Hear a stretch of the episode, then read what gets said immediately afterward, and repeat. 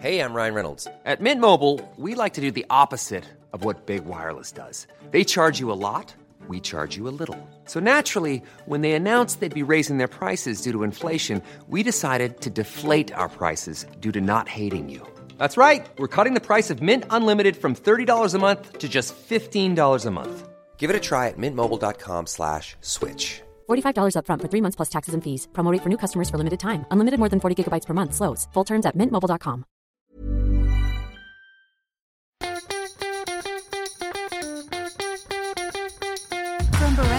Studios, the AusBiz COB is the key stuff you need to know about the day in business and finance.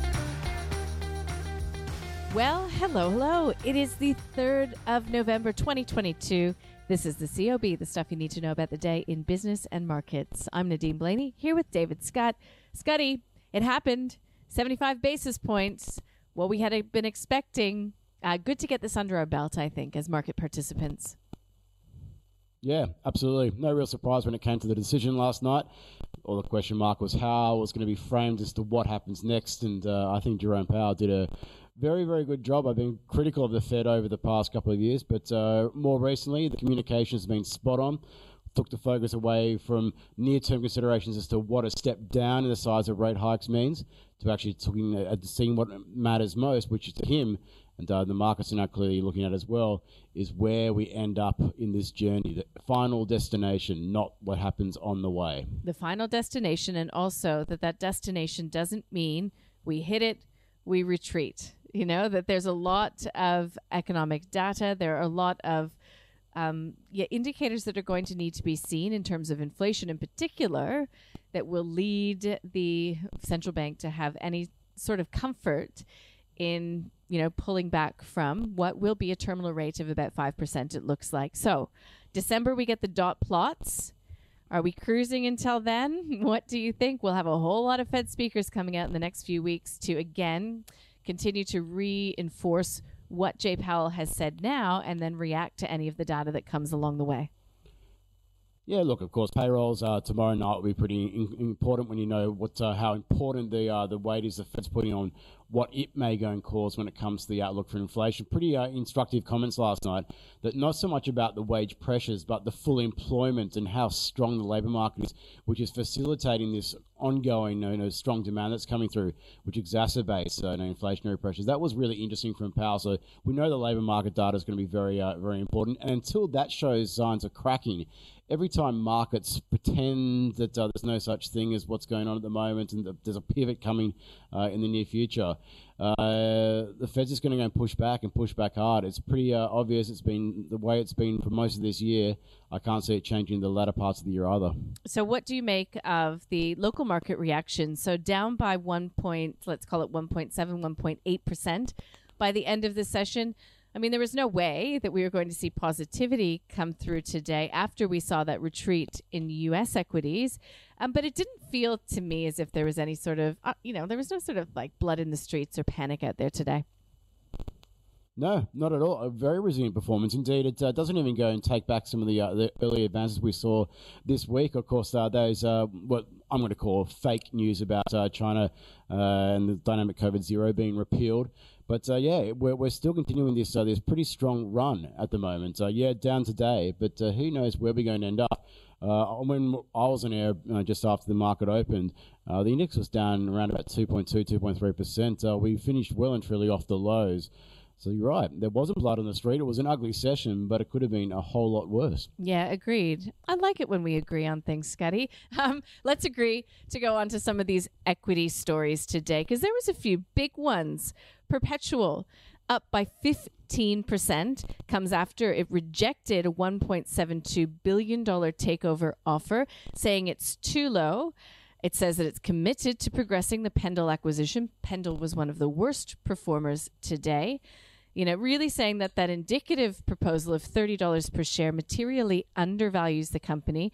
But again, it's an indicative proposal. And I think that that's sort of the key there coming from BPEA Private Equity and Regal Partnerships.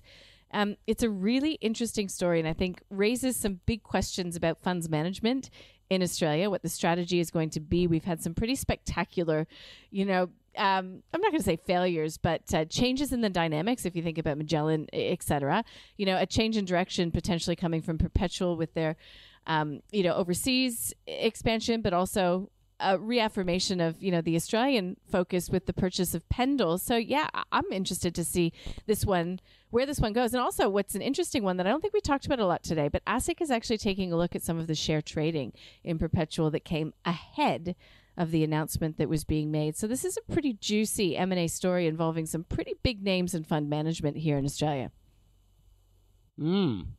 Chinese uh, walls and everything. Let's hope they're uh, looking concrete. Okay. Downer EDI was another outperformer. It did hold its AGM today. It did well with um, the CEO saying that it will provide some detail in 2023 on strategies that will continue to realize value for shareholders, saying that the value of some businesses is not fully reflected in the share price. And that's as it issued um, profit guidance of between 10 to 20% growth, which is unchanged from previous forecasts. Really, it was a pretty positive picture that Downer EDI was painting. And so shares were up by about 6%. I will briefly just talk about the losers. Um, I mentioned Pendal, so that was down by 9%. Domino's around this time yesterday uh, put out a profit warning, down by close to 11%. You had a chat with Brad King on this one. Uh, he, correct me if I'm wrong, thought that Domino's was a pretty solid investment back at the reporting season when Domino's was sort of poo pooing a lot of the impact from these rising costs. What do you have to say today, Scotty? He's still holding. Yep. But didn't seem like he was happy about it. Uh, that that was the general takeaway. Uh, I did ask him though. There's ramifications for other companies that are very reliant on, uh, you know, maybe you know cheap and cheery kind of you know, customer trade, uh, and who have mass scale and very low margins. Whether there's a, a warning signal from Domino's, and he thinks there is. He dropped a couple of names. I'm not going to go and say which ones they are, but certainly uh, of a similar ilk on the local market.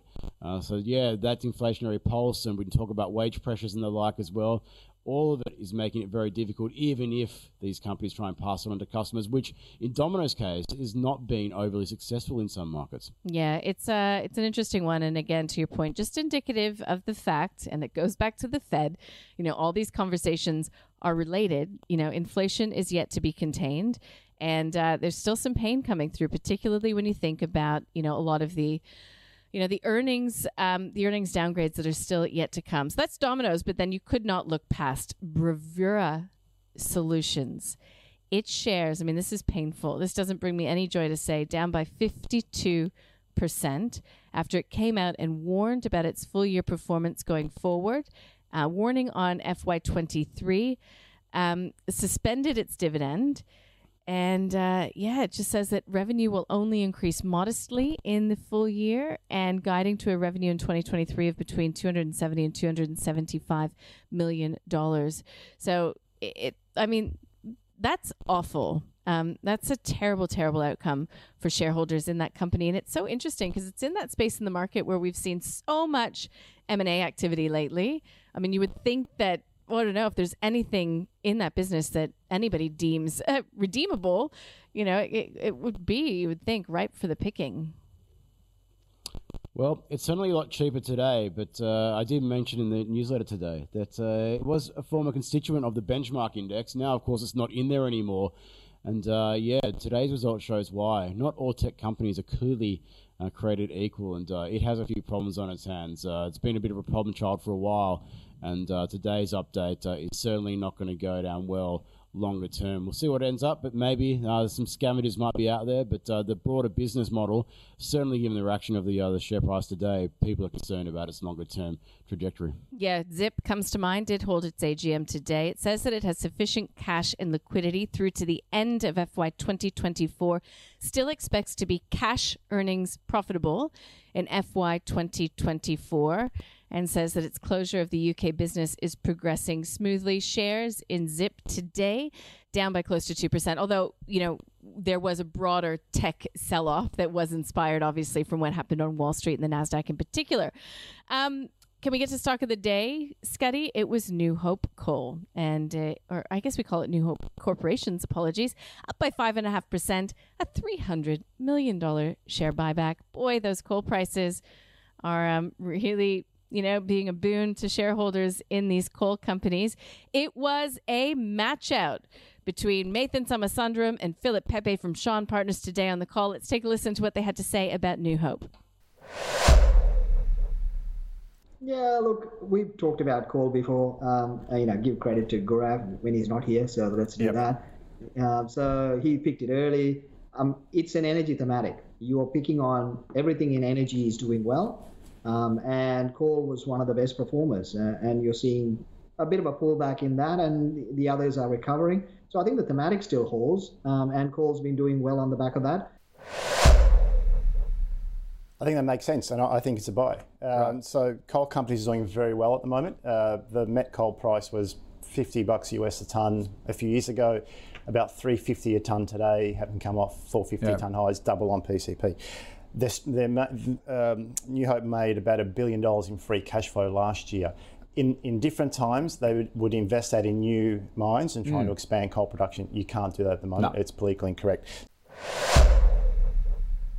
Right, there you go. It was a double buy. And I say it was the showdown on the call. You've got to at least watch the beginning of it. We had the bull, Philip Pepe, taking on the bear, Somasundaram.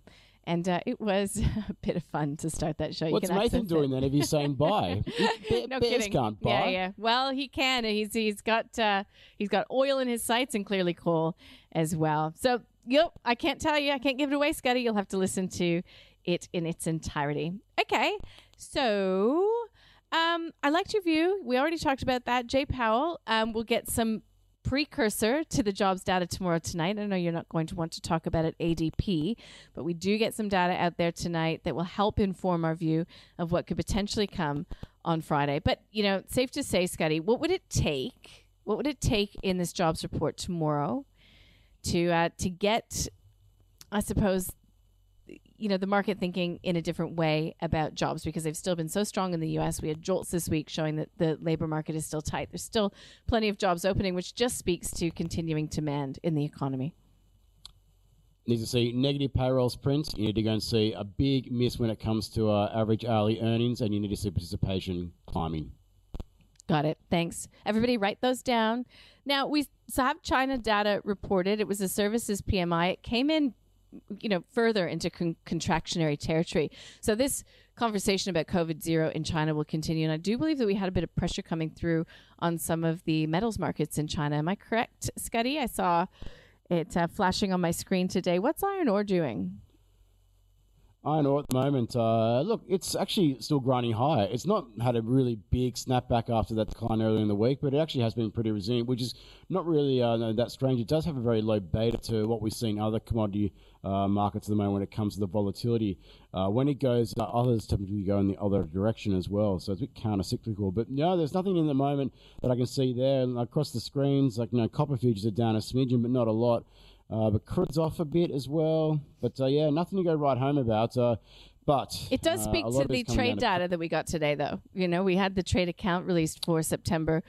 I mean, higher exports, a surplus of $12.4 billion, exports up 7%. Mm. I mean, that's, that's, that's, that's an upside surprise and pretty good overall. Yeah, and uh, unfortunately, it involves LNG exports, which, of course, politically is a big hot potato here locally. You know, the fact that we've got prices skyrocketing as well, particularly on the East Coast uh, market, uh, does go and beg the question: uh, Is this going to go and tighten the noose when it comes to regulatory reform and uh, potential to go and put price caps on, or no, uh, make sure that there's enough supply into the eastern states to go and keep prices within a particular range? I say that that is going to be coming sooner rather than later. Okay, now tonight, uh, let's just think about what we've got despite ADP. I feel like we've had a lot of just like really big data. We've got the BOE, it never stops. 75 basis point is expected. Gutsy move when you think about how, how, you know, how rocky the UK economy is, but I don't know if they've got a choice, do they?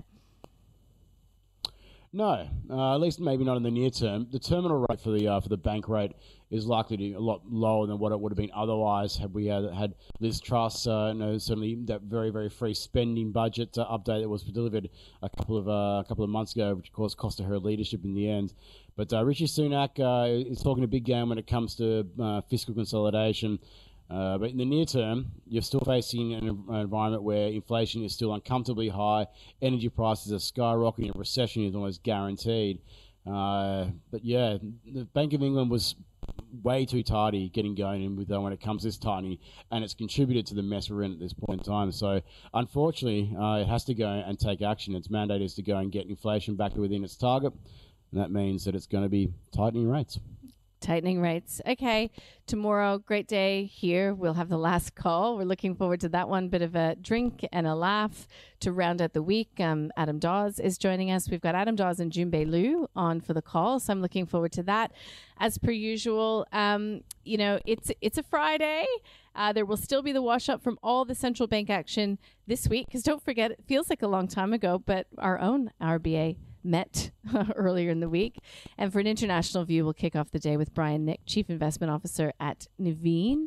And uh, yeah, you've got David Sekera from Morningstar on the Global View, Scotty. So good to have a global equities chat as well at the end of, you know, well, yeah, absolutely. not at the end of the week in the US. We'll still have jobs to get through there. Yeah, no, but uh, no, that uh, Fed uh, statement is going to be permeating for a while, unless there's, as you mentioned, some shock in the payrolls data. Also, worthwhile pointing out that uh, Diana Mousina from AMP Capital uh, is going to go do a deep dive with me on the big picture about the U.S. economy, particularly through a lens of the midterm elections, which are next week, of course, uh, and what that policy gridlock, which looks like the polls are suggesting, means when it comes to markets and economic reform there. So make sure you tune into that one at 11:40 ish tomorrow. Okay, Scotty, can't wait we will call it a day. Just to reiterate, because I know you like it out there. Um, yeah, not anywhere close to 7,000 today. 6,858, down by 1.8%. But to Scotty's earlier point, still for the week, up by 1%. So tomorrow's an important day. We look forward to joining you then. In the meantime, Scotty, have a good night. You too out there. You too.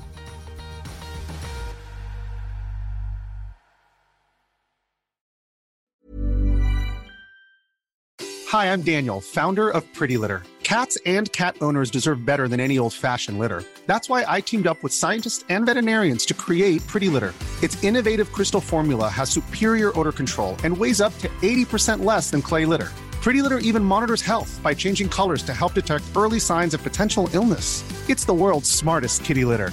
Go to prettylitter.com and use code ACAST for 20% off your first order and a free cat toy. Terms and conditions apply. See site for details.